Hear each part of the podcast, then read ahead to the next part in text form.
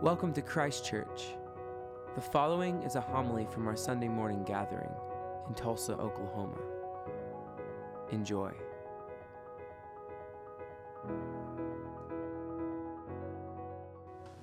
Christ is risen from the dead, trampling down death by death and giving life to those in the tomb.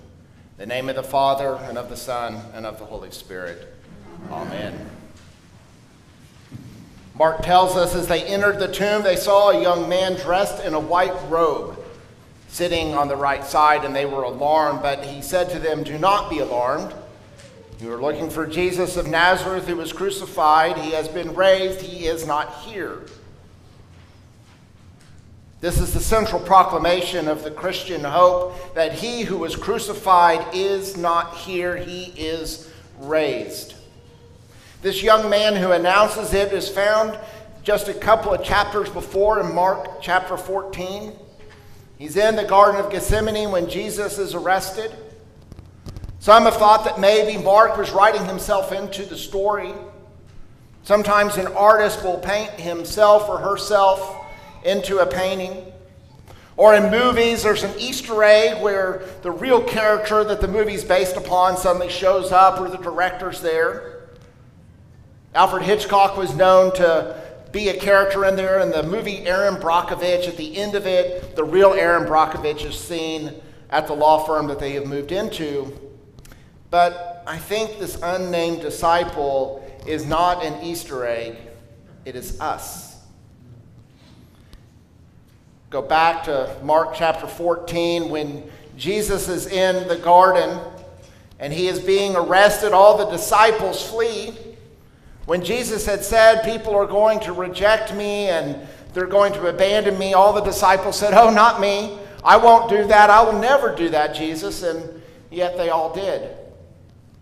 And there's this young man who seems to be determined, unlike the others. He is really earnest in his discipleship, and he is going to stick by. He will remain loyal. But as they try to arrest him, his clothes, which Mark says are burial clothes, fall off. He's naked. Much like Adam and Eve who go into hiding, he runs off ashamed of being naked.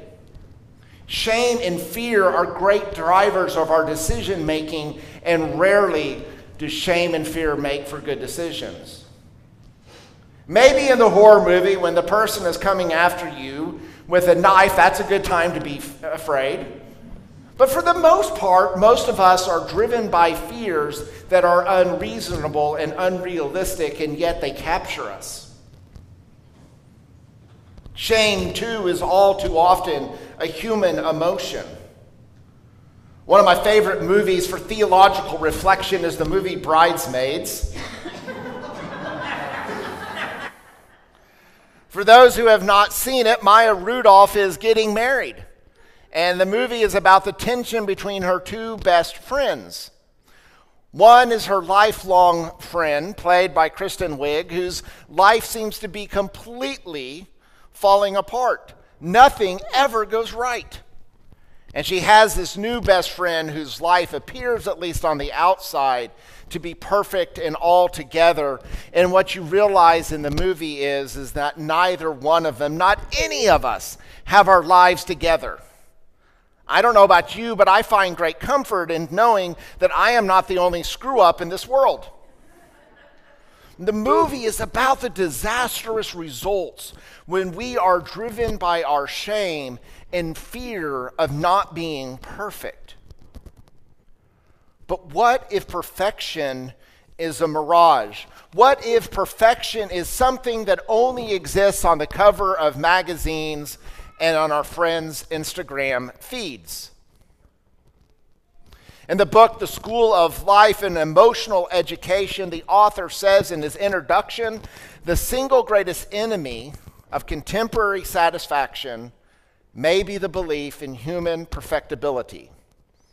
We have been driven by collective rage, he says, through the apparently generous, yet in reality devastating idea that it might be within our natural ability to be completely and enduringly happy.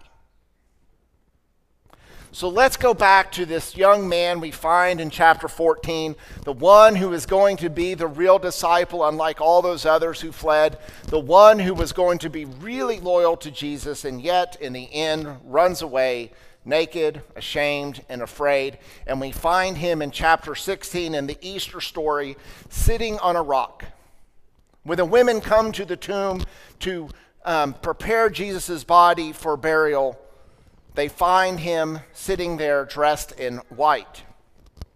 But this is no off the rack white shirt. This is a dazzling white shirt. Gets lost in translation from the Greek to the English, but essentially he is wearing the dazzling white that Jesus wore at the Transfiguration. The earnest disciple who was going to get it right, who fails in the end, Jesus still, Jesus still clothes him in the dazzling white of resurrection. Luther says it like this about God in Christ giving us what we can't have for ourselves. Christ's merits are given to us so that we might be reckoned righteous in our trust in the merits of Christ when we believe in him as though we had merits of our own. In other words, why and how does God actually count people who are not righteous as righteous?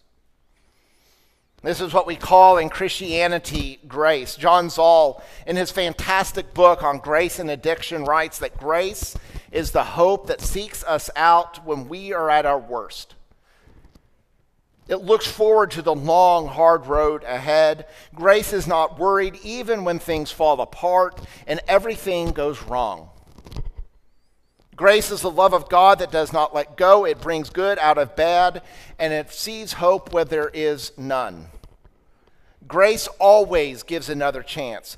Grace waits. It stands when you have fallen. It leaves the door open. Grace stays awake when you have fallen asleep. Bishop Inge, who's the Bishop of Worcester in the Church of England, shared a story Children sometimes seem to grasp theological concepts better than adults. He asked the children, What do you think Jesus was doing when he had descended to the dead? The child, after a long pause, said, I think he was looking everywhere for Judas. Amen.